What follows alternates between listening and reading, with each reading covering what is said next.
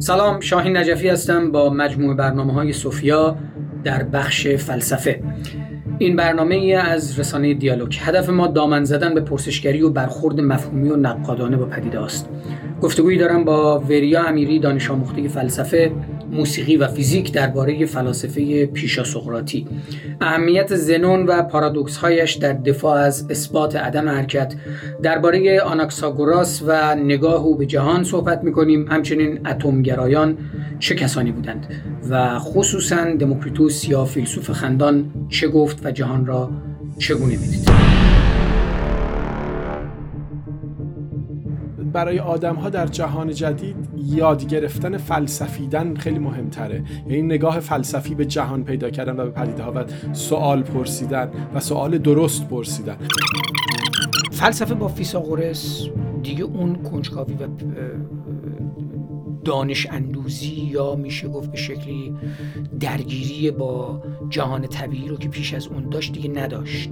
در واقع پژوهش انگار راهی شد برای زندگی. خیلی ایدئولوژیک شد. اینها گویا لوبیا رو به صورت سنتی شبیه جهان می‌دونستن. و اساسا معتقد بودن که لوبیا زنده است. و لوبیا خوردن رو یکی از دلایلی که لوبیا خوردن رو در واقع تحریم کرده بودن یکی از دلایلش همین بود. حالا تو کسای دیگه هم میشه پیداش کرد. و یه نگاه هم این بود که لوبیا رو همین لوبیا رو در واقع بگیری بذاری توی قبر چهل روز نگرش داری تبدیل به نطفه میشه. عجب. خیلی عجیب. و بعد می‌گفتن که در آغاز جهان با اون شروع که بهش میگن خاوس در واقع تو یونانی از گل که خیلی جالب اینم شبیه چیز سامی ما هم هست که از گل خیس و چسبنده در واقع جهان اولیه ساخته شده. انسان و لوبیا ریشه مشترک داشتن تو ماده ماده آغازی.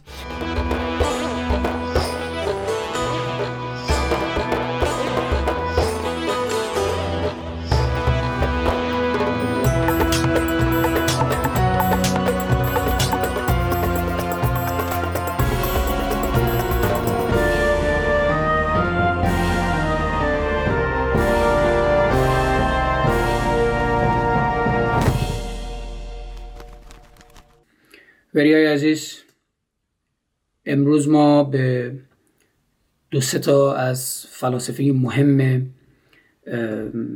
پیش از سقراط همچنان اشاره می‌کنیم در موردشون صحبت می‌کنیم بحث می‌کنیم و هدفمون این هست که یک شمای کلی در واقع به مخاطب بدیم تا اگر کسی بعد تخصصی خواست تحقیق بکنه در مورد فلسفه پیش سقراطی بره و خودش تحقیق بکنه.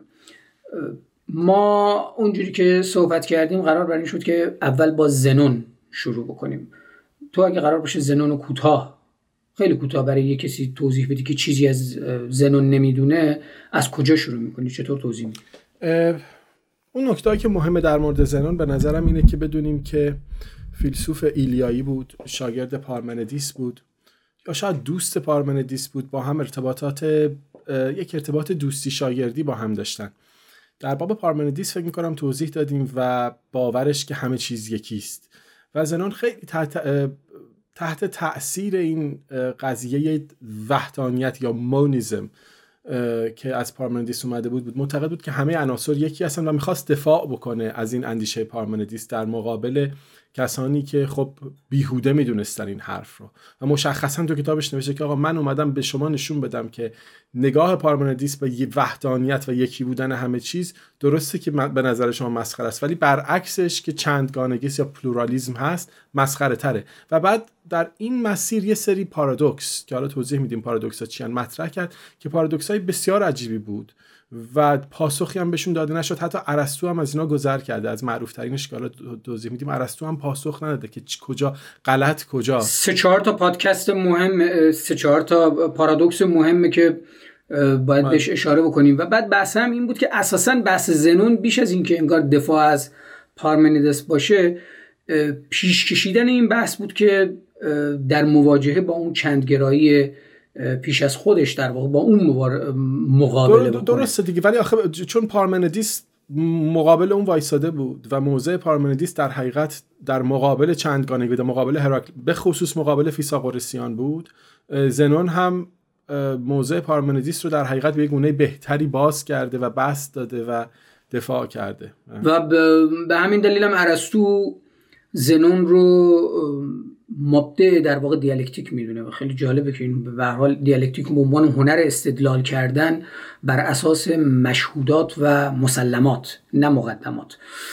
و به همین دلیل هم برای اثبات غلط بودن اون مقدمات ناگزیر میشه که اون به یه سری از پارادوکس ها کمک بکنه و این پارادوکس ها به شکل عجیبی بعدها در ریاضی به کار گرفته میشه و خصوصا بحث نامتناهی کاملا بله. پروکلس مثلا توی رسالش نوشته که حدود چهل تا اثبات زنون آورد زنون آورده برای اثبات اینکه وجود یکیست.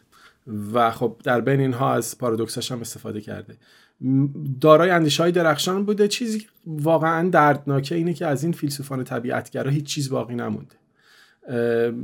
بسیار کم باقی مونده آره. آره. بجز اون کتاب پاره هایی که ازشون وجود داشته و خب ما بعدا در مورد دموکریتوس که بخوایم صحبت بکنیم در ادامه اونجا هم اشاره می‌کنیم که یه مقدار مشکوکه این قضیه یعنی میشه آره، واقعیتش اینه که خب یه نگاه فرگشت گرایانه هم در مورد آثار ادبی و فلسفی اینا هم وجود داره و همچنین آثار هنری اساسا که گویا این آثار بر اساس شایستگیشون باقی میمونن در صورتی که در واقع اینجوری نیست. یعنی اونجا دیگه نظریه فرگشت چندان نمی‌تونه همه چیز رو توضیح بده به خاطر اینکه فقط واقعا دیگه شایسته سالاری نبود. کما که مثلا ما اینو در موسیقی مثلا داریم با ویوالدی اگه واقعا اگه هالیوود ویوالدی رو نمیشناسوند معلوم نبود چه اتفاقی با ویوالدی میافتاد. یا با ونگوک اگه آثارش تو اون استبل در واقع پیدا نمی‌شد عملا ما با ونگوگی دیگه طرف نبود اینو در مورد خیلی از فکر می‌کنم فرگشت لزوما نمیگه که اون کسی که هنرمندتره باقی میمونه. میگه اون کسی باقی میمونه که باقی ماندنی تره. یعنی آره ممکنه رنتر باشه ممکنه فریبکارتر باشه ممکنه دقیقا دقیقا. و, و نه بحثه ولی فقط سر اینه که اون آن چیزی که در واقع کمک می‌کنه به این باقی ماندن یه سری از شایستگی هاست یه سری از علمان هایی که در واقع طبیعتا به مفهوم قدرت نزدیکه. و موقعی که چیزی نمیمانه یا نمیماند یا به تعبیر آمیانه جاودانه انگار نمیشه بگه خب باید مشکل از خودش بوده. در صورتی که علمان های بسیاری وجود داره که خب حالا اونجوری که من فکر می‌کنم در ساحت و قدرت و ساحت اقتصاد این دو تعیین کننده نهایی هستن از یه جهت. حالا که بعد بعدا مفصل در موردش صحبت می‌کنیم. در هر صورت زنون تلاش بسیار کرد تا یک چیز اساسی رو در واقع به ما یا انسان متفکر بفهمونه و اون هم محال بودن ضدیت با نظر پارمنیدس. پارمنیدس. میگه حرکت وجود نداره در مخالفت با هراکلیتوس و زنون میاد با چند پارادوکس پارادوکس های بسیار عجیب غریب ساده اما وقتی که حالا امروز شاید به ذهن ما ساده باشه برای اون دوره واقعا تکان دهنده است. مثل بسیاری از فلاسفه پیش سقراطی که ما را هر بار شگفت زده می‌کنن زنون هم همین جوری بوده. اینا باید اشاره بکنیم دیگه. فکر کنم تو در ابتدا اشاره کردی که زنون هم در واقع از همون مکتب الیا یا الیایان در واقع آمده. تو به نظرم یه چیزیش خیلی از, از اینجا شاید بشه شروع کرد. من فکر می‌کنم یه ذره جلوتر در مورد خود پارادوکس اصلا توضیح بدیم. ولی از شاید این نقطه خوبی باشه شروع کنیم که اومد زنون گفتش که اگر ما بپذیریم که واقعیت از یه سری اجزا از یه سری یونیت جزء کوچیک تشکیل شده. یا تشکیل شده اجزای واحد. اجزای واحد. اگه بپذیریم یا, یا, واقعیت این اجز... از این اجزا بپذیریم که تشکیل شده. حالا یا باید بگیم این اجزا یک مقداری دارن یک یک حد یه اندازه ای دارن مگنیتیود دارن به قول انگلیسی ها یا ندارن یا صفرن بی اندازن یا بی مقدارن. اگر بگیم مقدار دارن حالا اون وقت مثال می‌زنیم مثال جالبی می‌زنیم میگه پس یه خط رو در نظر بگیرین. بعد بگیم این خط از سری نقطه از سری جزء کوچکتر تشکیل شده که هر کدوم از این اجزا یک مقداری دارن. درسته؟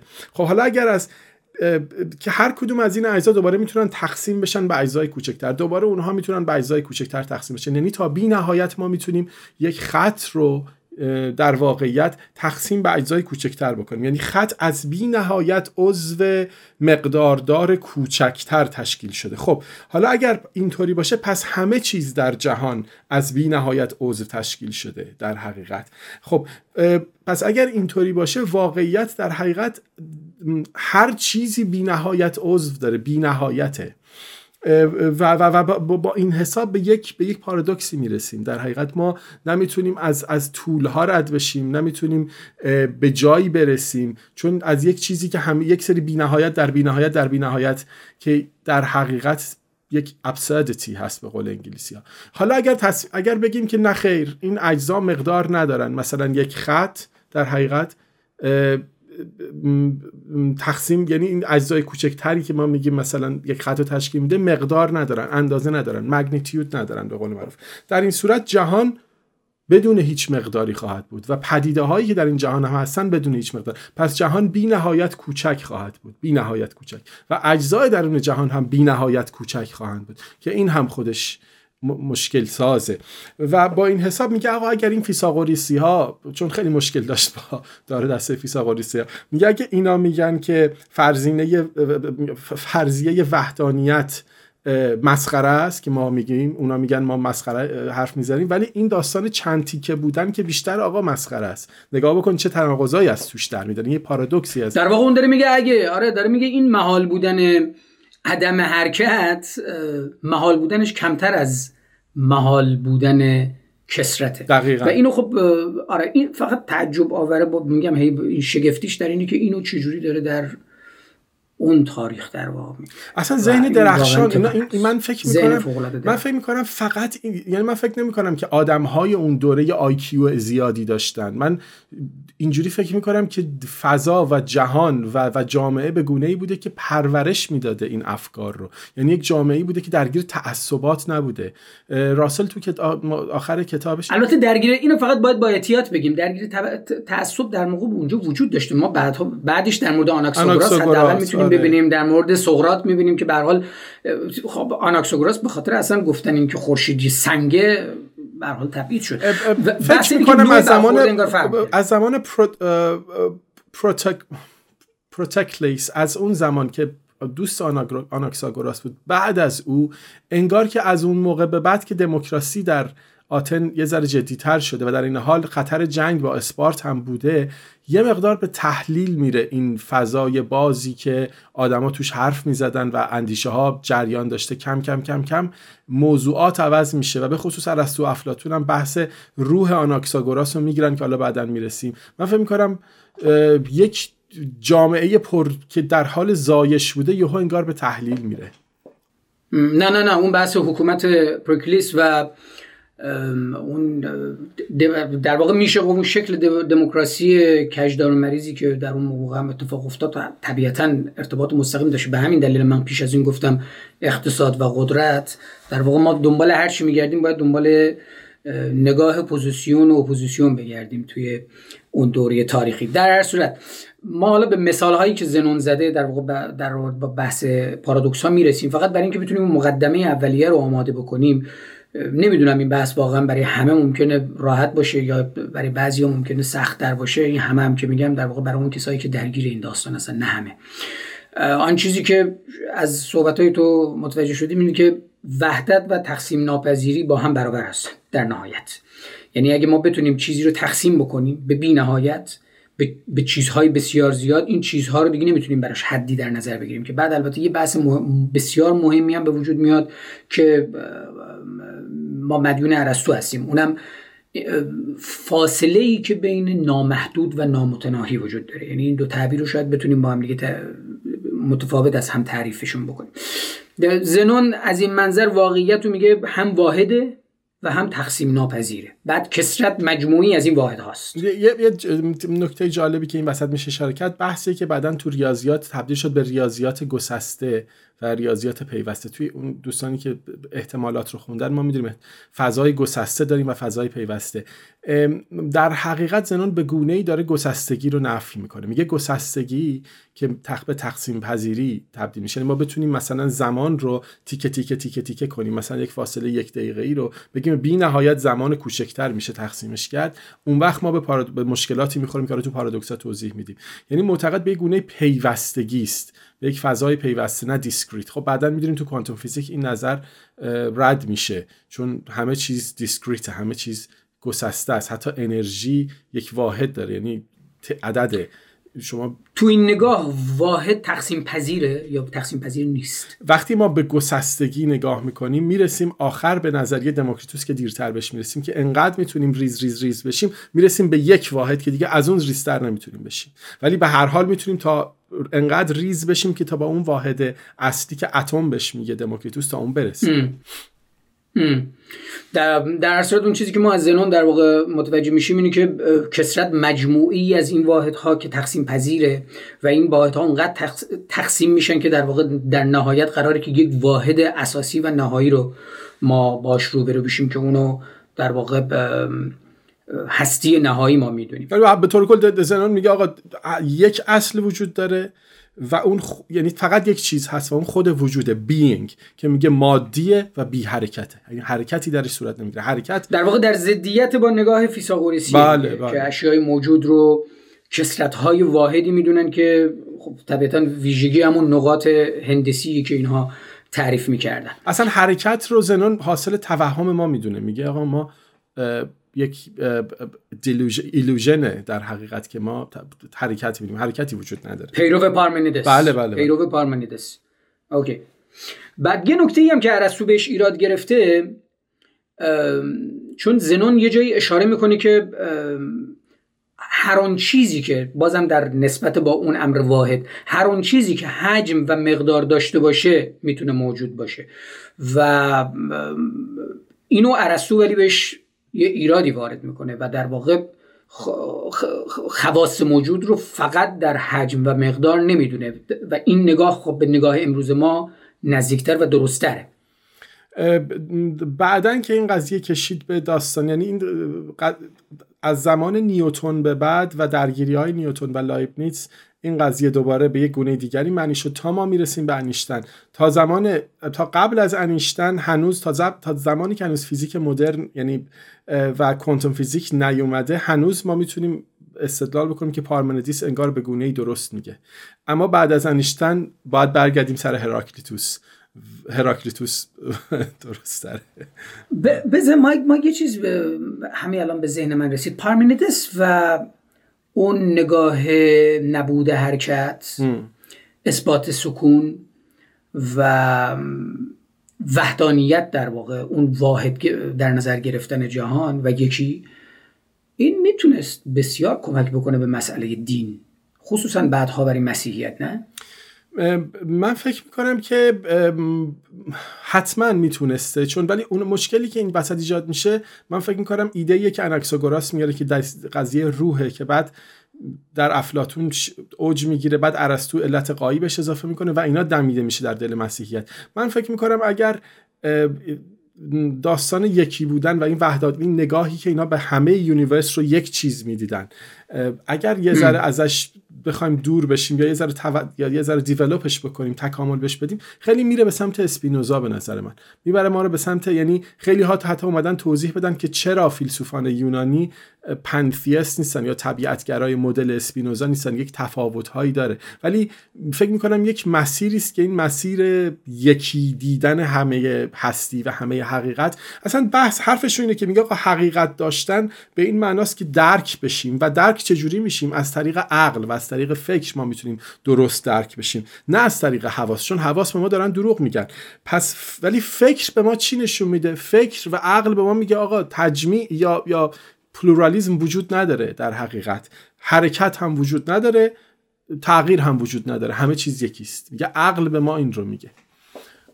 و حالا وقتی که ما می‌خوایم خودمون به فلسفیم اینطور می‌تونیم به قضیه نگاه بکنیم. یعنی من وقتی که به قضیه نگاه می‌کنم میگم منظور از این وحدانیت می‌تونه کلیت باشه. یعنی اگر اینو به عنوان یک امر کلی بگیریم و در درون این کلیت یک فعل و انفعالاتی وجود داره الان با نگاه امروزی ما که در نهایت این حرکت و این کسرت در تضاد با اون وحدانیت نیستش و با, با, با تضاد در بودش در واقع اون بودش یکسان اون مجموعه هم نیست. کمان که ما الان واقعیتش مثلا می‌تونیم بعد خیلی راحت در مورد انرژی صحبت بکنیم و همچنین قانون بقای انرژی و بگیم. واقعا بله درسته. چیزی از بین نمیره و چیزی به وجود نمیاد. و اینو ملتی ها موقع فهمیده بودن و بهش اشاره کردن. در ماده و انرژی اصلا ماده و انرژی هم تبدیل میشن دیگه. به غیر از هم نیستن. اگر خودت موافق باشی ما آروم آروم بریم روی بحث پارادوکس ها و ما پیش از این تو مبحث هراکلیتوس اشاره کرده بودیم که اصلا خود کلمه پارادوکس چه معنایی داره؟ در, در واقع ما با یک سری با یک ظاهری روبرو هستیم که این ظاهر باز هم اینطوری باید بگیم. اون چیزی که ما می‌بینیم و ضدیت هست. ضدیت با آن چیزی که هست یا با آن دیگری. ضدیت با آن چیزی که انتظار داریم شاید دقیقا. ضدیت با آن چیزی که انتظار داریم هم خود اونم جذابه. در هر صورت اینم باید بدونیم. ما بسیاری از این واژگانی که امروز استفاده می‌کنیم از پارادوکس بگیرید تا دموکراسی تا بسیاری از واژگانی که نقل و نباتی هم داریم استفاده می‌کنیم اینها برای یونانیان مخترعش همون چیزی نیستن همین که مختره بودن و همین که بسیار متفاوت شاید باشه با اون چیزی که ما امروز می‌فهمیم. و پله پله داره. مهمترین اینها و به نظر من یکی از جدیترین و پیچیده‌ترین این مفاهیم هم خود اصلا مفهوم لوگوسی که ما جلسه پیش بهش اشاره کردیم. یکی از مهمترین پارادوکس هایی که زنون بهش اشاره می‌کنه بحث ناممکن بودن حرکت. البته یه چیز در مورد پارادوکس البته باز من یه توضیح بدم برای دوستانی که در باب اندیشه نقادانه تا حدی در اون مورد, مورد می‌دونن. ما گفتیم که استدلال یک سری مفروضات داره و بعد ما از, از طریق این مفروضات یک نتایجی رو نتیجه می‌گیریم.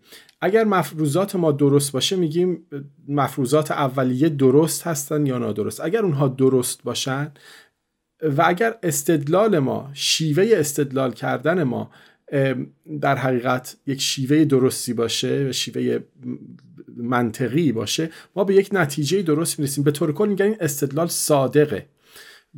ولی توی پارادوکس ما به یک نتایجی می‌رسیم که مشخصا می‌دونیم این نتایج غلطن. و در ولی مفروضات اولیه‌مون هم می‌دونیم درستن. نتایجمون ولی غلطه. پس با خود به خود نتیجه می‌گیریم که شیوه استدلالیمون روش استدلالیمون روش رسیدن از مفروضات به نتایج یک جایش اشکال داره. ولی نمیشه فهمید اشکال کجاست. برای همین پارادوکس به وجود میاد. نمی‌دونیم اشکال کجاست که ما به این نتیجه می‌رسیم که این نتیجه انگار غلطه. در حقیقت. اما حالا بخوایم بازم یکم جلوتر بریم. در واقع اما پارادوکس مرحله درستی و نادرستی یا صادق ناصادق بودن گذاره رو پشت سر می‌ذاره. چون اصلا مسئله پارادوکس اینه که از مقدمات بگذره و نتایجی رو بگیره که ممکنه که مربوط به مقدمات نباشه و این تفاوت داره با مغلطه. نه نه نه مغلطه نیست. اگر مغلطه باشه ما باید اصلا بفهمیم که کجا اشتباهه. مشکل پارادوکس اینه که تو مثلا اشکالشو یعنی همه چیز به نظر درست میاد در این حال نتایج پذیرفتنی نیست.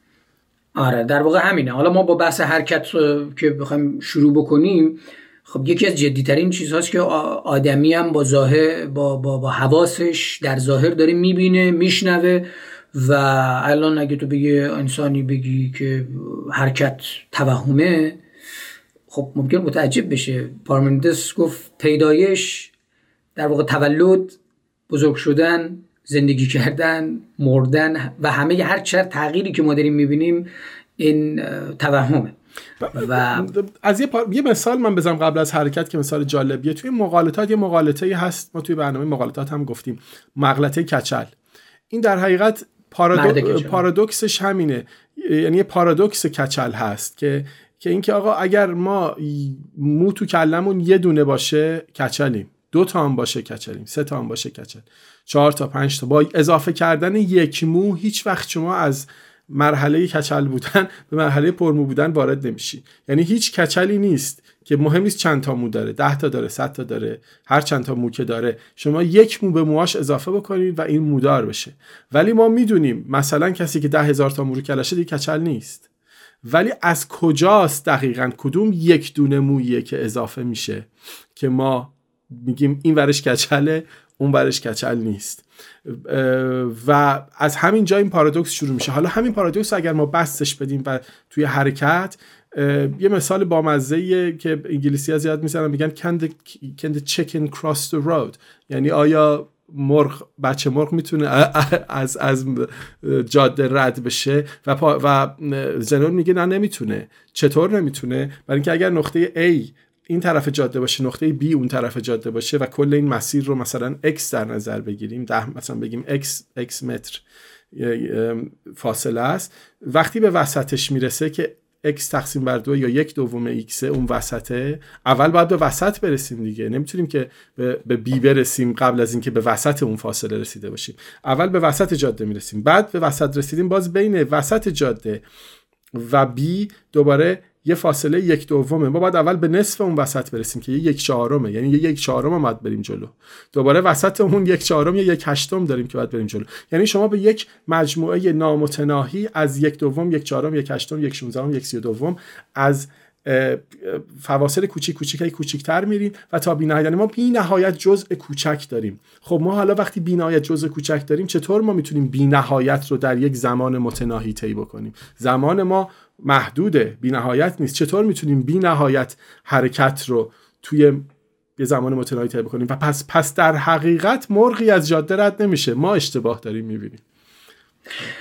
خیلی مهمه. یعنی هر بار که می‌خوایم با پارادوکس های زنون روبرو بشیم ما باید اینو بدونیم.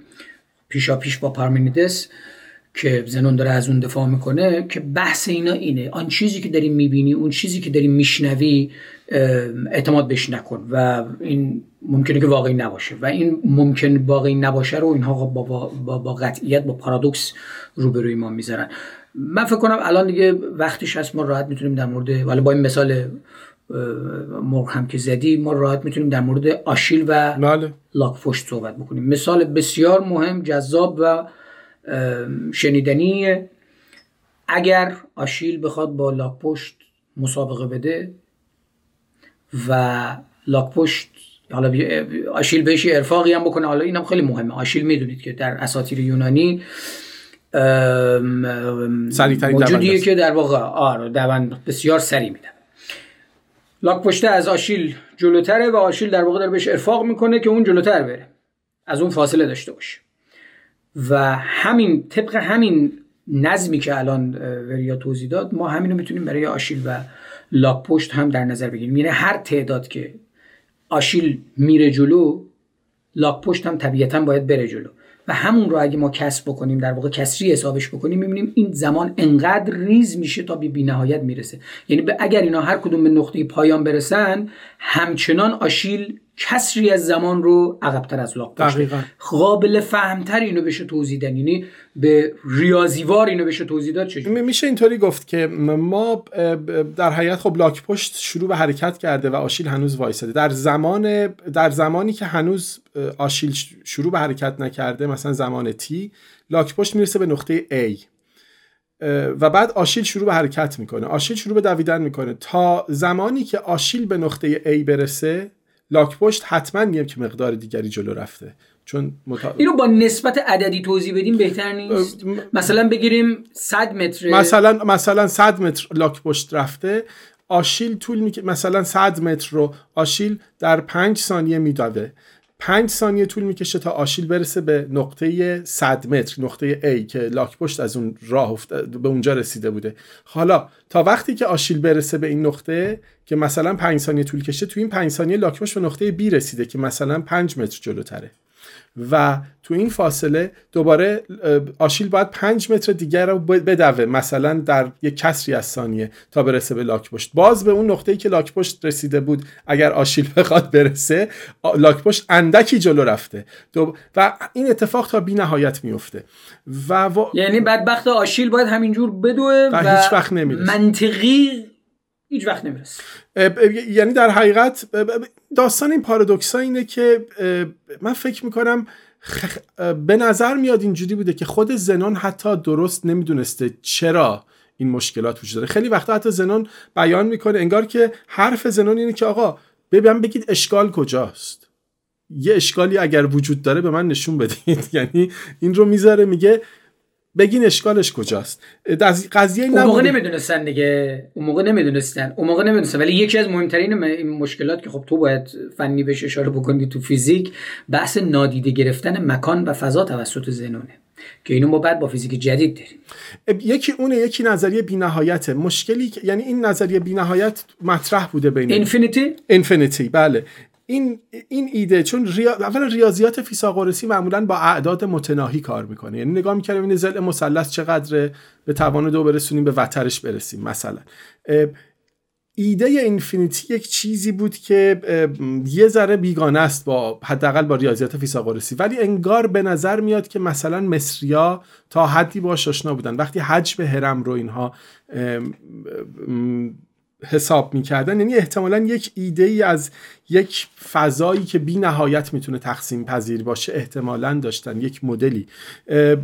ولی مشکل نکته اینجاست که ما بی نهایت رو که نمی‌تونیم ببینیم. بی نهایت یک ایده است. یعنی هیچ ریاضیدان ها از یک ایده ای به نام بی نهایت حرف می‌زنن. و داستان این بوده که خود یونانی ها بیان می‌کنن میگن actual infinity and potential infinity. Actual infinity همون خود اینفینیتیه potential infinity یا اینفینیتی که توانایی بالقوه. است. یعنی میگم مثلا مثلا از اعداد یک دو سه چهار پنج 6 7 هم شما برین تا انتها بالقوه این اعداد توانایی بالقوه رسیدن به نهایت رو دارن. این دوتا رو با هم فرق می‌ذارن. ولی نکته ای که تو این پارادوکس مطرحه که میشه با, با نظریه بینهایت توضیحش داد نظریه سری هاست تو ریاضیات. ما یک سری دنباله و سری داریم. دنباله مثلا چی؟ مثلا میگیم یک دو سه چهار یک دنباله ای از اعداد طبیعی است. حالا اگر ما همه اینا رو با هم جمع کنیم به یک سری می‌رسیم. یک به علاوه دو به علاوه سه به علاوه چهار به علاوه پنج به علاوه شیش این یک سریه که ما می‌تونیم بفهمیم مثلا 100 تا جمله اول این سری که یک به علاوه دو تا 100 هست مثلا چی میشه؟ که خب اینو راحت میشه حساب کرد. ولی نکته اینجاست که وقتی سری ما به سمت بینهایت میل می‌کنه مجموع مثلا مثلا چه عددی؟ مثل اعداد گنگ و پی اینا نه نه نه نه نه. اون اون سری دیگه نیست. اون در حقیقت عددی است که مقدارش دسیمو پلیسش یعنی رقم های اعشارش نامنتهی است من دارم من در مورد یک سری که مجموعه ای از اعداده که همجوری با هم جمع میشن حرف می‌زنم. ما تو این مثال یک سری داریم که با یک دوم یک چهارم یک هشتم یک شونزدهم اینا با هم جمع میشن. یک دوم یعنی فرض بگیریم که اگر زمانی که طول می‌کشه که ما برسیم به نصف جاده سی ثانیه باشه یعنی یک دوم رو در سی ثانیه راه بریم بعد یک چهارم رو که بعد دفعه بعدیشه بعد در 15 ثانیه بریم بعد یک هشتم رو در هفت و نیم ثانیه بعد همجوری ریستر و ریستر و ریستر و ریستر. یعنی طبق اون کسر آره. در اون کسر داره کسر از زمان هم هست. دقیقا دقیقا. از زمانمون هم داره کم میشه. پس پس زمان نامنتهی نمی‌خوام. یعنی اگر ما بتونیم ثابت بکنیم که مجموع تمام این اعداد یک عدد یک عدد واقعی است نهایت نیست. پس مجموع اون زمان ها هم نهایت نیست. پس می توانیم از جاده رد بشیم. این اتفاقی است که تو ریاضیات قرن 12 هم افتاد که ما تونستیم بفهمیم که آقا مجموعه این عددا یک یک دوم به علاوه یک چهارم به علاوه یک هشتم یک شونزدهم همینجوری تا الی آخر این به شما یک میده. در نهایت همه اینها رو ما نهایت همه اینها رو با هم جمع کنیم میشه یک. حالا حالا خیلی جالبه. من فقط چیزی که به ذهنم اومد اینه که ممکنه برای ذهن امروزی ما کودکانه به نظر بیاد. که البته با این توضیحات ریاضی که میدیم دیگه می‌فهمیم که نه بحث جدی بوده. فارغ از اینکه خود شخص می‌دونسته یا نه اما مطرح کردن پرسش و به همین دلیل هم مدام ما میگیم یعنی ما که میگیم داریم پیروی می‌کنیم از همونا که فلسفه یعنی پرسیدن. فلسفه پاسخ نیست. فلسفه پرسید پرسشه. و خیلی جالبه. افراد ممکن انسان امروزی نگاه بکنه بگه چه آدمایی مثلا بی فکری بودن. خب مرغ از این ور جاده میره اون ور مرغ میاریم نشون میدیمش ما داره حرکت می‌کنه. ولی از یه چیز نباید غافل بشیم. ذهن یونانی ذهنیه که مجسمه ها رو میگه مجسمه خدایان بالدار رو بدون بال میساختن تا مجسمه ها فرار نکنن. یعنی برخورد اینها با اشیا و موجودات بسیار فاصله داشت با برخوردی که امروز ما داریم. و تازه امروز برای ما تازه داره جدید میشه که مثلا تعجب آور فکر بکنیم که سنگ موجوده و موجودیه که ممکنه که با اون تصوری که ما از بیجان بودن داریم فاصله داشته باشه. یا در مورد گیاهان که خب حالا ما بعدا دوباره بهش اشاره می‌کنیم سر دموکریتوس و آناکساگوراس. ولی منظور این پیشفرض رو بدونید. کاملا. و نکته دیگر مثلا مثال دیگری که می‌زنه زنون خیلی جالبه و این هم تقریبا از همین نظریه پیروی می‌کنه. میگه آقا شما اگر یک حبه عدس رو بندازید رو زمین یا میگه بندازید روی درام روی یه دونه تب. آزمایش ارزن در ارزن یه دونه ارزن رو چون من گفتم عدس. بندازیم هیچ صدایی فرق نداره. میگه صدایی نداره. خب واقعیتش واقعیتش هم اینه که صدای ما نمیشه البته اینجا زنون مشکلش اشکال علمی ها چون به هر حال یک صدای کمی ایجاد میشه با یک دونه ارزن. ولی از نظر فلسفی و ریاضی درسته. اگر یک دونه از اونها هیچ تأثیری نداره پس چطور میشه که مجموعه ای از اینها رو وقتی با هم هزار تا ارزن رو رو هم با هم میریزیم روی اون درام. چرا صدا میده؟ چرا یک دونش صدا نمیده ولی همش با هم صدا میده؟ و این هم دوباره پارادوکسی بود که می‌گفت آقا ما اشتباه میشنویم. ما بیخودی میشنویم. صدایی نیست. ما فکر می‌کنیم که صدایی هست. در واقع نقض ادراکات حسی ما که خب یکی از مباحث بسیار بسیار مهمه. یه مثال دیگه هم داره وریا.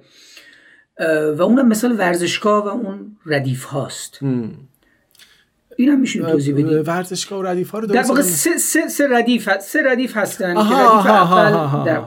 اون یه ذره یعنی ما اینجا سه ردیف آره تعدادی مساوی از اجسام برابر در ورزشگاه که ردیف اول ثابته. ردیف دوم و سوم در جهت تخ... خلاف همدیگه دارن حرکت می‌کنن. و اینو تو در حقیقت میگه که داره میگه که اگر ردیف اول ثابت باشه ردیف دوم و سوم از پایین به جهت خلاف هم حرکت می‌کنن در یک مرحله از زمان این ستا با هم موازی میشن. و در درست. این مرحله که اینها با هم موازی میشن اولی و دومی که دارن حرکت می‌کنن نسبت به هم دومی و سومی. ببخشید دومی و سومی. تمام طول همدیگر رو طی کردن تا رسیدن به هم. ولی اول ولی این دومی سومی نسبت به اولی چون هر دو انگار که نیمه راهن. یعنی اگه اولی اینجاست این وسطه دومی وسط اولیه سومی هم اینجا زیر دومی وسط اولیه. حالا این دوتا حرکت می‌کنن. هر دو فاصله ای که طی می‌کنن نصف اولی است ولی کل فاصله است که برای هر دوی خودشون طی می‌کنن. پس چگونه میشه همچین چیزی؟ باز دوباره مشکل زمان برمیخوریم که انگار زمان مشکل داره برای اینا.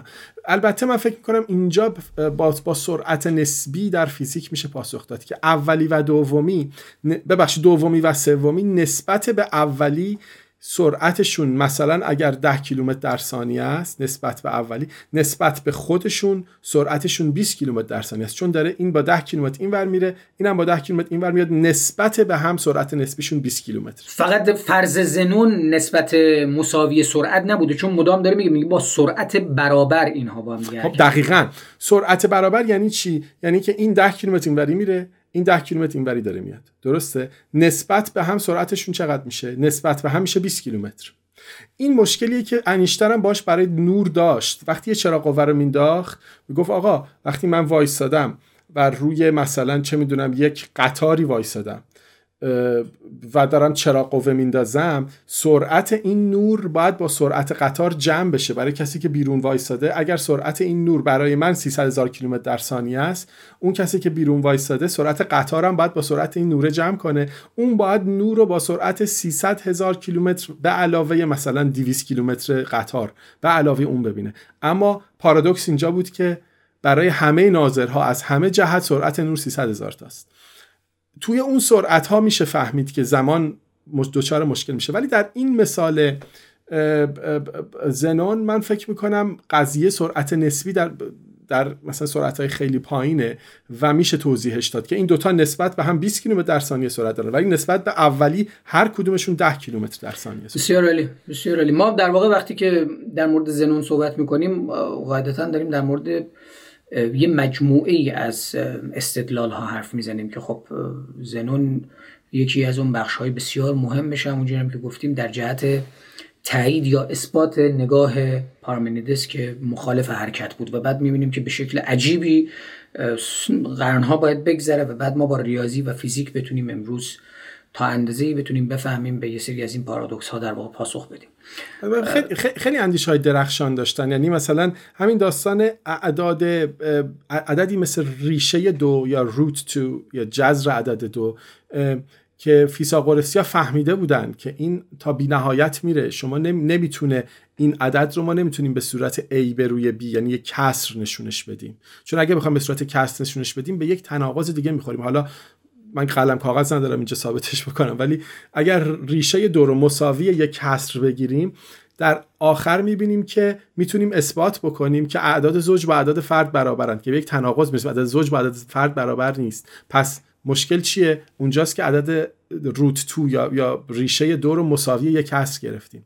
و اینا فهمیده بودن که یک سری عدد هستن مثل عدد همین ریشه دو که تا بی نهایت انتها دارن و ته ندارن به صورت کسر نمیشه نشونشون داد. و این بسیار ایده عجیبی بوده که چگونه است که در این جهان ما یک عددی عددی داریم که تموم نمیشه. مثل بعدا ما فهمیدیم که عدد پی که خب بعدا کشف شد عدد ای عدد نپر. اینها عددهایی هستن که در جان این جهان تنیده شدن. در لحظه بیگ بنگ انگار این جهان با این اعداد خلق شده. خب یونانی ها رو نمی‌دونستن. و یه بخش عجیبی از رمزآلودگی جهانه که خب اونا کشفش کردن. بسیار عالی. ما به فیلسوف بعدی که لازمه که بپردازیم آناکساگوراسه یعنی ما تو این فرصت باقی مونده باید به آناکساگوراس و دموکریتوس بپردازیم. ایشون متولد کلازومنا نزدیک اورلا در همین ترکیه امروزین بوده بین 500 تا 428 پیش از میلاد. بعدها تبعید میشه به لامساکوس و در سال 72 سالگی در واقع همونجا میمیره. آناکساگوراس از خانواده ثروتمند بوده. طبیعتا مثل بسیاری از کسان دیگه که توانایی رو داشتن به عنوان شهروند آزاد مرد درس بخونن. ایشون هم تمام زندگی خودش رو یکسره وقف علم و فلسفه می‌کنه. اهمیت آناکساگوراس در ایجاد جهتی جدید در آگاهی یونانی. یعنی ما با آناکساگوراس وقتی که آشنا میشیم متوجه میشیم که به ما رو داره به سنت یونی و اون پژوهش آزاد و و همچنین البته از یه جهتایی هم این گمان وجود داره که البته معتقد به جهان واحد بوده. اما بحث انگیزه کنجکاوی و در واقع پیروی کردن از اون طبع علمی و درگیری با دانش برای دانش که میلوتوسی بوده در واقع اینو علاقمند بهش بوده. سی سالم در آتن زندگی کرد خیلی هم ازش پذیرایی کردن. اینجاست که همونجوری که تو اشاره کردی با پرکلس دوست بود و نکات دیگه ای که میشه بهش اشاره کرد اینه که مسئله خودش رو با جهان میرنده یا آن جهان فانی حل کرده بود. موقعی که بچه هاشو می‌کشن میگه من می‌دانستم که آنها میرنده به بار آنها را میرنده به بار آوردم. و اهل دین هم نبوده آنچنان مثل یا حداقل با اون بخشهایی از خرافه در دین یونان کلاسیک فاصله داشته. کاملا. خیلی ذهن جالبی داشته. البته خب واقعا نمیشه اناکساگوراس رو مقایسه کرد با اون عظمتی که پراکلیتوس داره یا پارمندیس داره یا تالس داره یا فیساغورس ولی اهمیتش خیلی زیاده چون فلسفه رو به آتن آورد. این خیلی مهمه. و چیزایی که در جالبه در مورد این آدم میشه گفت خیلی به نظر من جالبه اینه که معتقد بود که طبیعت رو ما وقتی به چیزهای ریزتر تقسیم می‌کنیم این این قسمت های ریز مثلا اگر عناصر طبیعت یک در آب و باد و خاک, خاک آتش هستند اولا که معتقد بود به اینا اینا نمی‌تونن به خون و استخوان تبدیل بشن. آب و باد و خاک و آتش و اینا آب و هوا و خاک و آتش. عناصر چهارگانه. این داستان. عناصر چهارگانه. ولی معتقد بود که هر چقدر ما اینا ریز و ریزتر بکنیم در ریزترین ذره ها هم یک پاره ای از تمام چیزهای دیگه هست. یعنی انگار فکر کرد هر ذره ریزی جزئی از کله و همون خواص کل رو داره. و این خیلی اندیشه جالبی بوده. ما الان مثلا توی در تئوری سلولی می‌دونیم که هر سلول ما در درونش یکی از ویژگی های بقیه بدن ما توش هست به خاطر دی ای. و یک همچین اندیشه ای را خیلی عجیبه. مثلا امپدوکلیس معتقد بود که همه چیز با مهر به هم پیوند می‌خوره این عناصر که توضیح دادیم. جوش می‌خورن. اناکساگوراس هم می‌گفت نظم همون حالت رو بهش می‌گفت نظم که نیروی به وجود آورنده همه اینها رو می‌گفت نظم و بعد این نیرو رو می‌گفت در حقیقت لوگوس یا ذهن یا شعور حالا هرچه اسمشو باید گذاشت. و به حال یعنی چیزای عجیب غریبی گفته. مثلا اینی که باور داشته که خورشید یک سنگ درخشانه و از جزیره پولیپنیا پولیپنیز اسم این جزیره پلاپانیس درسته؟ آره. می‌گفته حتی از اونم بزرگتر. این خیلی حرف جالبی بوده. و خب بعدا می‌دونیم که به خاطر همین که معتقد بود خورشید یک گوی درخشانه و خدا نیست مجازات شد. معتقد بود ماه خاک داره آره. و حتی آدم ها و, عد... و ساکنانی روی ماه هستن. این خیلی عجیبه. معتقد بود که نور ما... آره. این خیلی آره. عجیبه. یعنی خیلی سایه های کوه رو در ماه در واقع به شکلی میشه گفت این زده و رصد کرده بود. افلاتون در موردش میگه دهانش انباشته از ستاره شناسی بود. تعبیر آره آره، تو علم خیلی قوی خیلی و بعدم خب همونجور که گفتی ب- به جرم انکار الوهیت اجرام آسمانی متهم شد. البته پشت در قضیه گویا دوستیش با پرکلس هم بود. چون در واقع دشمنان پرکلس بله. می‌خواستن پرکلس رو به دلیل دوستی با یک فیلسوف خدا نشناس که حالا اجرام آسمانی و الهی نمی‌دونه تنبیه بکنن یا در واقع بهش گیر بدن. این رو هم داشتن می‌زدن به دلیل دوستی با پرکلس و و طبیعتا به دلیل اینکه خورشید مثلا یه سنگ آتشین می‌دونسته خدا نمی‌دونسته. که بعد به اون لامساکوس در واقع تبعید میشه. البته نتیجه مثبتی براش داشته چون اونجا یه مدرسه تأسیس می‌کنه و آن چیزی هم که در واقع ازش مونده یک رساله به نام فوسیکا که احتمالا باید نزدیک باشه به همین بحث کلم در واقع به بحث به کلمه فیزیک و اشاره هم کردن که سبک نوشتاری جذابی داشته. ما وقتی با جهان شناسی آناکساگوراس بفهم.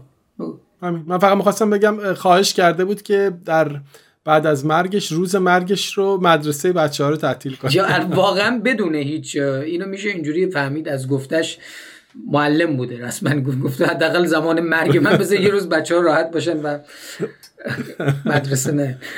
و ما وقتی با جهان شناسی و ستاره شناسی در واقع با اون بحث نجوم هم که خب، همونجوری هم که افلاتون گفته بسیار دانش زیادی داشته آناکساگوراس در این زمینه. حیات نخستین رو از رطوبت می‌دونسته و گرما و خاک و نزدیک هست در واقع به هم حالا اون چیزی که از دین به ما به ارث رسیده و هم توی بخشی به مکتب میلتوس. اما یه چیزی در مورد هوا گفته. آیا در زمینه نگاهش در رابطه با هوا به هیچ کدوم از فلاسفه پیشین نزدیک بوده؟ مثلا به آناکسیمن سینا مثلا. مشکلش سر هوا این بود که یعنی نکته ای که آناکساگوراس در موردش حرف می‌زنه با داستان خلعه و هوا. این خیلی موضوعیه که بعدا مشکل ساز شد. در واقع در ضدیت با خلع در ضدیت با خلع اصلا آناکساگوراس معتقد بود که خب خلع وجود نداره چون هوا نمی‌تونه هیچ جا نباشه. و مثلا یک یک خیک ما بهش میگیم اون چیزی که اون مشک در حقیقت که پر از آب میکردنش این پر از هوا می‌کرد. می‌گفت باید یه چیزی نمی‌ذاره هوا این تو هست نمیشه. ما جایی رو نمی‌تونیم بی هوا قرار بدیم. و اون چیزی که ما بهش میگیم هیچ در حقیقت اگر هیچ باشه اگر هیچ وجود داشته باشه باید هیچ چیزی در درونش نباشه. و وقتی که چیزی در درونش هست دیگه هیچ نیست. و چون هوا همه جا هست پس هیچ وجود نداره. یعنی خلع رو ما نمی‌تونیم بهش فکر بکنیم. و این مشکلی بود که با حرکت ایجاد شده بود که خب اون کسانی که با حر- حرکت رو میپذیرفتن می‌گفتن خلع وجود داره و توی یک خلعهای کوچکی است که شی یا ماده حرکت می‌کنه توی خلع حرکت می‌کنه توی عنصرهای دیگه حرکت نمی‌کنه. برای همینه که ما حرکت داریم در حقیقت. یه سر بحث پیچیده است. میگه خیلی جالبه. میگه هوا بذرهای همه چیز را دارد و این چیزها با آب گرده هم میآیند و گیاهان پدید میآیند. و بعد یه جا اصلا جدی به نظر من تکان دهنده است که اشاره کرده. میگه و باید فرض کنیم که انسان ها و همه حیواناتی که حیات دارند در واقع از, از دل همون جریان هوا به وجود اومدن تشکیل شدن و انسان ها مانند خود ما حالا این, این, این عنوان خود ما هم که اصلا خود ما منظورش کیه؟ خود یونانی ها چون قاعدتا اینها که از یه بخش دیگه از جهان که اطلاعی نداشتن که به جز همون منطقه‌ای که در واقع میشناختن مثل مصر و ایران و همون جهانی که در واقع وجود داشت. مثلا اون موقع که آمریکایی وجود نداشت. و من منظورشون از این خود ما در واقع چه بود؟ آمریکا وجود نداشت منظورم اینه که کشف نشده بود. برای در اون جهان آمریکا وجود نداشته. آره من ب- می‌خوام بگم در اون جهان آمریکا وجود نداشته. دقیقا. و انسان ها همانند خود ما در شهرها ساکن شدند و مزارع را زیر کشت بردن داره انگار به شکلی به انقلاب کشاورزی اشاره می‌کنه. و خورشید و ماه و بقیه مانند زمان ما بودند. و زمین هر گونه محصولی برای آنها به بار می آورده است. در صورت اهمیت این آدم از این منظر اینه که با, با همون مقدار ابزاری که داشته در مورد فضا صحبت می‌کنه در مورد فضا نظر میده در مورد اجرام آسمانی نظر میده در مورد گذشته نظر میده و به شکلی حتی داره به اشاره هم می‌کنه به این روندی که انسان انسان اون دوره که حدود 500 سال پیش از مسیحه بهش رسیده. و همونجوری هم که گفتم جهان رو واحد می‌دونسته و اشاره هم کرده جمله رو من نوشتم چیزهای بسیار در جهان واحد نه از یکدیگر جدا شدند و نه با تبر بریده شدند. تو این جمله رو شنیدی؟ عجیب جمله. نه. جمله عجیب. چیزهای بسیار در جهان انگار کسرت و قبول داره. در جهان واحد نه از یکدیگر جدا شدند و نه با تبر بریده شدند. آره دیگه دقیقا اندیشه امپدوکلیزه که یک به گونه رسیده بود به بینابینی.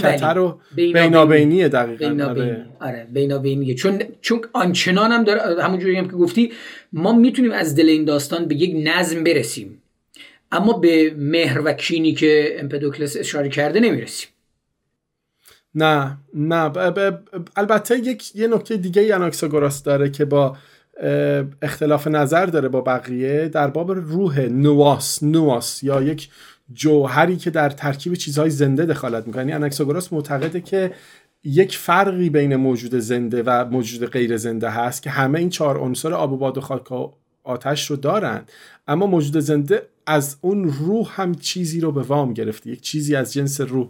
وسط حرفت این نواس رو بهتر نیست عقل در واقع ترجمه بکنیم یا ابن سینا بهش گفته عقل. عقل اول عقل دوم. ابن سینا عقل میخونتش فارابی هم همینو میگه. الان من من فکر بعدا مثلا البته تر- ترجمه اون عقلی که ابن سینا گفته رو تو انگلیسی بهش گفتن اینتלקت ولی این نواس رو به یک شاید بشه بعدا توی فلسفه پسا افلاتونی به اون نوری که فلوتین ازش صحبت می‌کنه یا نوری که سهروردی ازش صحبت می‌کنه به اون مربوطش کرد. یک مدلی از تابشه. نمی‌دونم تابش عشق. یک انقدر این اندیشه ها با هم اوورلپ می‌کنن رو هم یه جاهایی میفتن آدم واقعا نمی‌تونه دقیق بگه که این مفهوم تو اون منطقه تا... تو اون له مرحله تاریخی دقیقا چی بوده؟ حالا میگم فقط بحث اینه که ما اینو پیشا پیش هی البته پیشا پیش و مداوم باید تکرار بکنیم. آن چیزی که ما در مورد گذشته داریم حرف می‌زنیم و بهش وقتی فکر می‌کنیم با عقل امروزینمون داریم صحبت می‌کنیم. و از این جبر واقعا هیچ راه گریزی نیست. حالا ما فقط می‌تونیم که بر اساس حالا توی فیلولوژی در واقع توی زبانشناسی فلسفه و همچنین اساسا با تبارشناسی مفاهیم می‌تونیم به یک سری از نکات و نقاط برسیم که شاید کمک بکنه. ولی یکی از مهمترین چیزهایی که در مورد آناکساگوراس در واقع گفته شده و اهمیتش و ایجاد یک افق جدید در فلسفه پیشا سقراطی این بوده که اساسا با همین نواس موجب شده که علت محرکه از ماده متحرک جدا بشه. و اینو ما اه، سابقهش رو نداشتیم. یعنی ذهن یا عقل به عنوان علت منفرد در نظر گرفته در نظر گرفته شده و عمل عقل در گام نخست اون همون حرکت اولیه تودی بی حرکت در واقع عقل به عنوان یک محرک اولیه در نظر گرفته شده و لوگوس همون لوگوس. و این تکان دهنده است. و اتفاقا خیلی هم جالبه که به نقل از افلاتون سقراط هم گویا راضی بوده از این علت نخستین بودن عقل ولی بعد در سرد میشه. چون متوجه میشه که گویا قرار نیست که به اون خواستهای دینی سقراط پاسخ داده بشه با نواس یا حتی لوگوس آناکساگوراسی سق- سقراط گویا تاثیر گرفته بوده از آناکساگوراس و ازش آموخته بوده از آناکساگوراس. یعنی روح رو این- به یک گونه ای داستان روح رو از آناکساگوراس گرفته و به حال داستان اینه که انگار یک در بعضی چیزها روح وجود داره و اون بعضی چیزها موجوداتی هستند که حیات دارن در اونها روح هست و بر هر چیزی که زندگی داره این روح انگار مسلطه. یک روح و یک چیزی است نامتناهی و در عین حال آزاد که با هیچ چیزی هم قاطی نمیشه و هر چیزی هر چقدر هم که ناچیز باشه هر هر پدیده ناچیز باشه اگر روح نداشته باشه مجموعه از ازداده. یعنی آناکساگوراس میگه آقا گرمی و سردی تو هم هستن سفیدی و سیاهی هست. یعنی حتی مثلا میگه که آقا برف در دلش یه ذره سیاهی داره یا حتی یخ در دلش یک ذره آتش داره. اما روح خالصه. روح چیزی است که این ازداد رو در دل خودش نداره. ارسطو یه جایی دیر آره. چیزی ادامه داشتیم گفتیم نه آره. من فقط می‌خوام بگم خیلی در... به نظر ما مثل اندیشه بچه ها میاد ولی شما باید به این فکر بکنید که اینها کسانی هن که علم نداشتن. داشتن جهان رو تو سعی می‌کردن به گونه ای توضیح بدن. و این اندیشه ها در اون دوره واقعا درخشانه. درخشانه. حالا من می‌خواستم در ادامه همین بگم که ارسطو هم یه اشاره داره و ایرادی که در واقع میشه گفت که به آناکساگوراس می‌گیره همین در هم آمیختن نو، نواس و اینجا عقل رو با حیات یکی گرفته. و اون چیزی که ارسطو در واقع به ما میآموزه اینه که این این پسوخه یا این حیات یک گستره است که از یه جایی شروع میشه و به یه جایی که بیجان از جاندارهای اعلا شروع میشه تا بیجانهایی که در واقع اون, اون حیات در واقع نیروی خارجی این هاست جان خارجی انگار این هاست که اینو در واقع ارسطو ایرادی که به آناکساگوراس می‌گیره اینه که میگه عقل رو با حیات حالا اینجا با اون تعبیر تو روح رو در واقع با حیات انگار یکی گرفته. ما نکته دیگه هم فکر می‌کنم شکایتش واقعا این شکایت رو داره ولی واقعیتش اینه که انگار شکایتش اینه که آقا شما روح رو آوردی معرفی کردی ولی خیلی کم ازش استفاده می‌کنی انگاری جایی میای با عقلت می‌خوای مثلا میگه که روح رو آوردی و من یک علت یک امر معرفیش کردی و علت دیگری هم نداری ولی حالا هر جا بتونی قضایا رو یه جوری به یک نحوی مکانیکی توجیه داری می‌کنی آره. جبر و اتفاق رو چیز می‌کنی و, و, و, و, تو این جهان شناسی تقدیر هم هیچ محلی از اعراب نداره خلاصه اصلا انگار اخلاق بعد بحث آره، تقدم چیزها رو هم ممکنه که دچار اختشاش بکنه. بازم ارسطو اشاره می‌کنه میگه آناکسوکراس میگه که انسان ها دست دارن پس عاقلتر از حیوانات هستن. و ارسطو اینو تغییرش میده میگه انسان ها عاقل هست انسان ها دست دارن انسان ها معقوله که اینجوری فرض بکنیم که اینها انسان ها چون عاقل هستند صاحب دست شدن. و تصور ارسطو در واقع اینه که دست ابزاره و طبیعت ابزار رو به کسی میبخشه که تره این یه چالش جدی می‌تونه برای ما باشه. فاصله تکامل رو البته نمی‌دونستن دیگه که این قضیه. دقیقا یعنی با اون نگاه در اون منطق قاعدتا دست باید از آن کسی می‌شد که تر بود. اما فرگشت به ما اثبات می‌کنه که واقعیتش اینجوری نیست. در واقع این دسته تو تکامل و تو عقلانی شدن کمک کرده. اصلا با هم اومدن جلو بعد میلیون سال طول کشیده تا اینطوری دونه تیکه تیکه. و فکر کنم کافی باشه. فقط اون داستان انکساگوراس که مهمه اینه که سنت اقلانی علمی آیونین یا آیونی رو زنده نگه داشت دیگه. انکساگوراس اهمیتش اونجاست و در مورد عقل اساسا ما به هر بار که بخوایم در مورد عقل صحبت بکنیم حتی عقل جدید به وقتی به هگل هم می‌خوایم بپردازیم ما ناگزیر هستیم که مدام نقد بزنیم به کسانی که عقل رو مجزا کردن منفک کردن و تونستن اینو به عنوان یک موجود زندگی واقعا تعابیری که آناکساگوراس در مورد عقل داره به کار می‌بره چیزیه که ما امروز ممکنه عقلانی بهش نگاه بکنیم.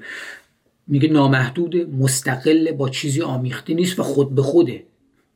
میگه اگه نبود چیزهای آمیخته و غش در واقع داشت. در صورتی که ما با وقتی با ما با عقل محض رو برو میشیم دیگه. یعنی این, این, این هم خودش یک سوال جدی اساسیه که ما آیا می‌تونیم چیزها رو تنها با عقل خودمون و بدون بدو به دور از در واقع ادراکات حسی هم بتونیم بررسی بکنیم بفهمیم؟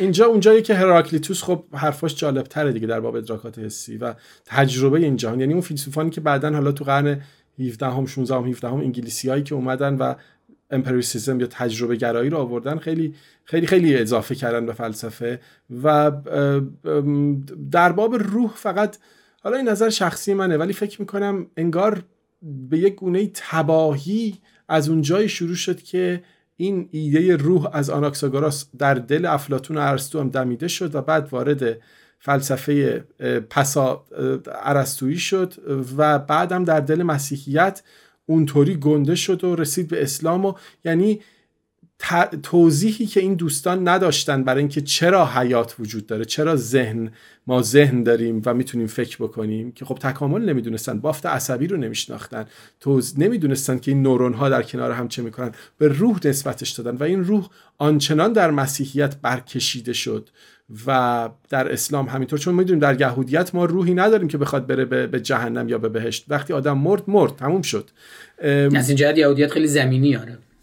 زمینی تره و انگار تباهی از همین جاها شروع شده و غمانگیزه به نظر من. نه ما ما وقتی در مورد افلاتون صحبت می‌کنیم و به عنوان یکی از واقعا ما می‌تونیم بگیم دیکتاتور فلاسفه بود دیگه. یعنی حالا ما به مشخص به افلاتون خواهیم رسید که ما نمی‌تونیم با, با فلاسفه به عنوان بد و خوب روبرو بشیم. فقط نگاه می‌کنیم می‌بینیم که چه کسی چه اثراتی گذاشته و این اثرات چه تاثیراتی داشته. حالا ممکنه در در جهت در واقع تقویت بوده یا در در, در ضعف بوده و خب اینو با جهان امروزمون می‌تونیم بفهمیم. وقتی به نیچه برمیگردیم می‌بینیم که در بسیاری از موارد افلاتون و پیروانش کمک کردن به ضعف ذهن بشر و ضعف عقل در واقع. از طرف دیگه هم خب بسیاری از نگاه ها وجود داره که افلاتون ممکنه که در جهت تقویت بفهمه. بستگی داره که تو کدوم نگاه باشد. اگه موافق باشیم ما به عنوان پایان بحث به جناب دموکریتوس بپردازیم.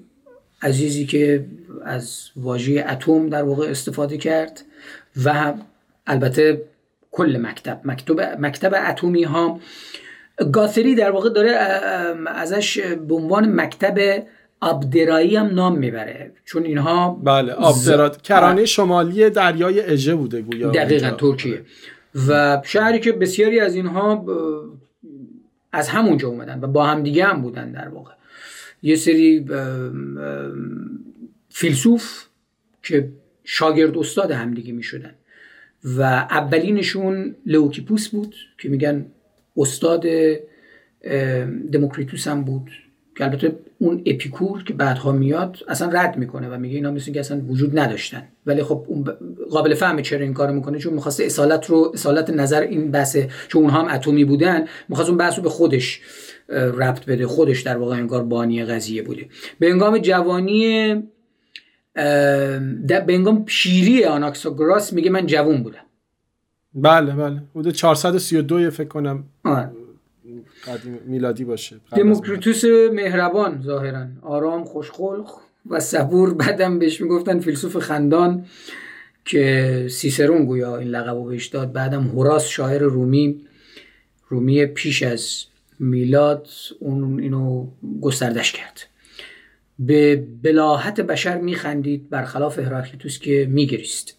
به همین دلیل بهش میگن فیلسوف خندان.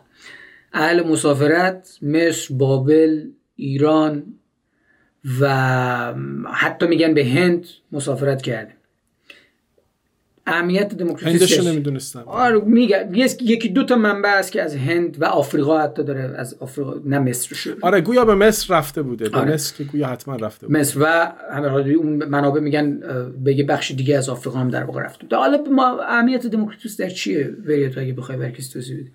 والا اهمیت, خیلی مهمه. وقت اولین بار واقعیتش اینه که وقتی من فهمیدم اهمیت دموکریتوس کجاست در کلاس فیزیک بودیم. خب من میشناختم دموکریتوس رو. از از نوجوانی فلسفه میخوندم. تو دانشگاه جلسه اول سال دوم اتمیک فیزیک فیزیک اتمی. خیلی بامزه بود. 300 نفر ما توی لکچر روم نشسته بودیم. استاد اومد و شروع کرد در باب اندکی مقدمات صحبت کردن گفتش که خب نظریه اتمی رو کی درست کرده؟ یکی گفت چیز بوده پلانک بوده یکی گفت نمی‌دونم بور بوده یکی گفت برادرفورد بوده. هر کی یه چیزی گفت گفت نه نه نه. من می‌دونستم منظورش چیه. هی همه دست بلند کرده بودن که آقا ما می‌دونیم. من بردم بالا و گفتم که دموکریتوس. گفت بله دموکریتوس. بعد همه نگاه کردن. اصلا کسی نمی‌دونست دموکریتوس کیه. چون خب بچههایی که فیزیک خوندن که حالا لزوما درس فلسفه نخونده بودن. آره و خیلی اون صحنه برام جالبه که معلم فیزیک اول با دموکریتوس گفت 2500 سال پیش یک فیلسوف یونانی در باب اتم صحبت کرده. اهمیتش واقعا در همینه که معتقد بود واقعیت یا یا جهان از اجزای بسیار کوچکی تشکیل شده که اسمشون اتمن.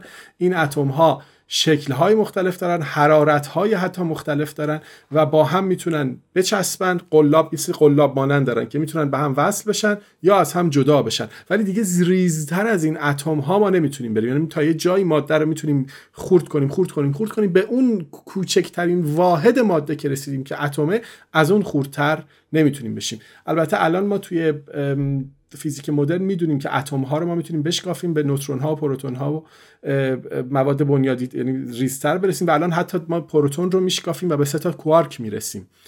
ولی خب هنوز از کوارک ریزتر نتونستیم. ولی به هر حال نظر فیزیسیستا اینه که تا یک جایی میشه رفت پایین. بیشتر از اون احتمالا یک جای دیگه انتهاشه در حقیقت. واقعا؟ بله بله. و, و اون انتها رو در واقع حدس چیه؟ ما الان به کوارک رسیدیم دیگه. و نه پیش بینی در مورد اون حدس اون اون اون انتها چی می‌تونه باشه؟ فیزیک امروز. نمی‌دونیم پیش بینی چیه ولی می‌دونیم که یعنی قوانین فیزیک به ما میگن که ما بیشتر از حد حتما باید یک حد اولیه‌ای برای خورد شدن ماده داشته باشیم. تا بی نهایت نمی‌تونیم بریم. بی نهایت ریز نمی‌تونیم داشته باشیم. کما اینکه جهان ما بی نهایت بزرگ نیست. جهان ما حد داره. در حال بزرگ شدنه ولی بی نهایت نیست. و الان ما می‌دونیم که توی string theory در حقیقت یا تئوری فنر هر کدوم از این کوارک ها رو ما به عنوان یک vibration یا یک لرزش ذرات در در یک بعد بالاتر ما حساب می‌کنیم در تئوری فنر. ولی به هر حال مثلا دو تا کوارک بالا و یک کوارک پایین با هم تا با هم جمع میشن و حالا ذرات بزرگتر رو تشکیل میده. مرسی. یه نظری هم جدی وجود داره که گویا نظریه اتمی کار لوکیپوس استاد دموکریتوسه. آیا این آره آره گویا.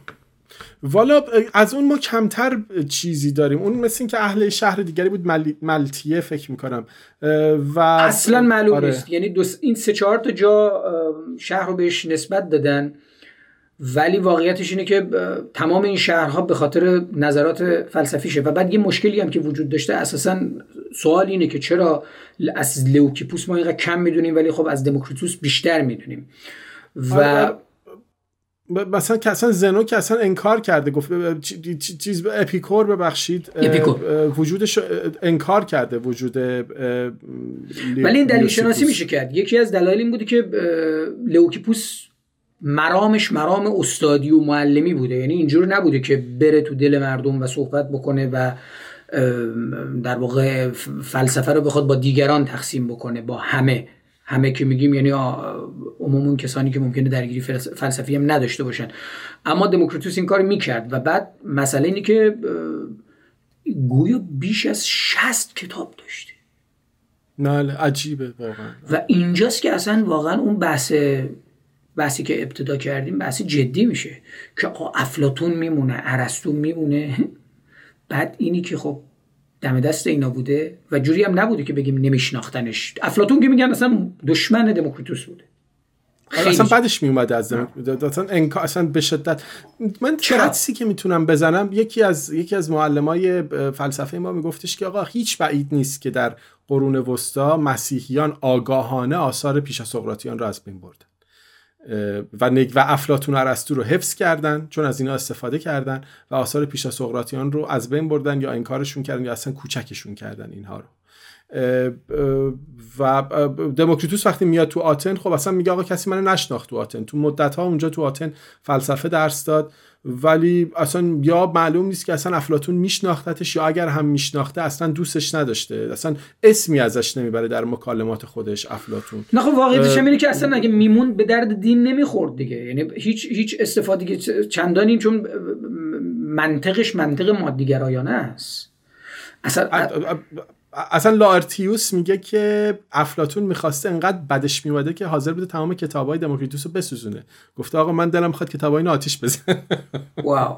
و خب این لائرتیوس یا همون دیوگ... دیوگنس لاورتیوس ما بسیاری از صحبت هایی که داریم می‌کنیم همه منابعمون از همین آدم هستش و میشم بهش اعتماد کرد واقعا. همین هم هست که نظریه اتمی این نظریه اتمی رو متعلق به جفت اینها می‌دونه. یعنی هم لوکیپوس و هم دموکریتوس.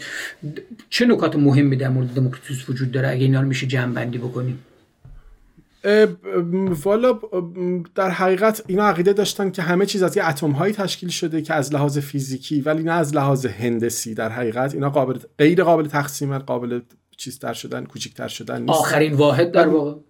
آره. و بعد می‌گفته بین اتم ها یک فضای خالی وجود داره و اتم ها از بین رفتنی نیستن در حقیقت جاویدانن به گونه ای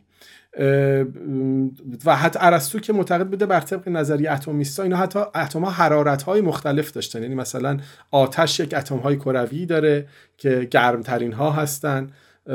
و مثلا آب یا اتم های دیگری داره.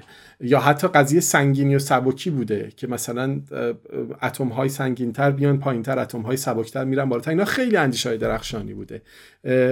و اینکه اتم ها همیشه در حال حرکتن و این ماهیت حرکت نخستین توی اتم تو دل اتم ها بوده که اینا همیشه در حال سقوطن. جاز یعنی اینا میان پایین انگار می‌خوان بیان پایین این اتم ها اونهایی هم که سنگین ترن خب سریعتر میان پایین در حقیقت.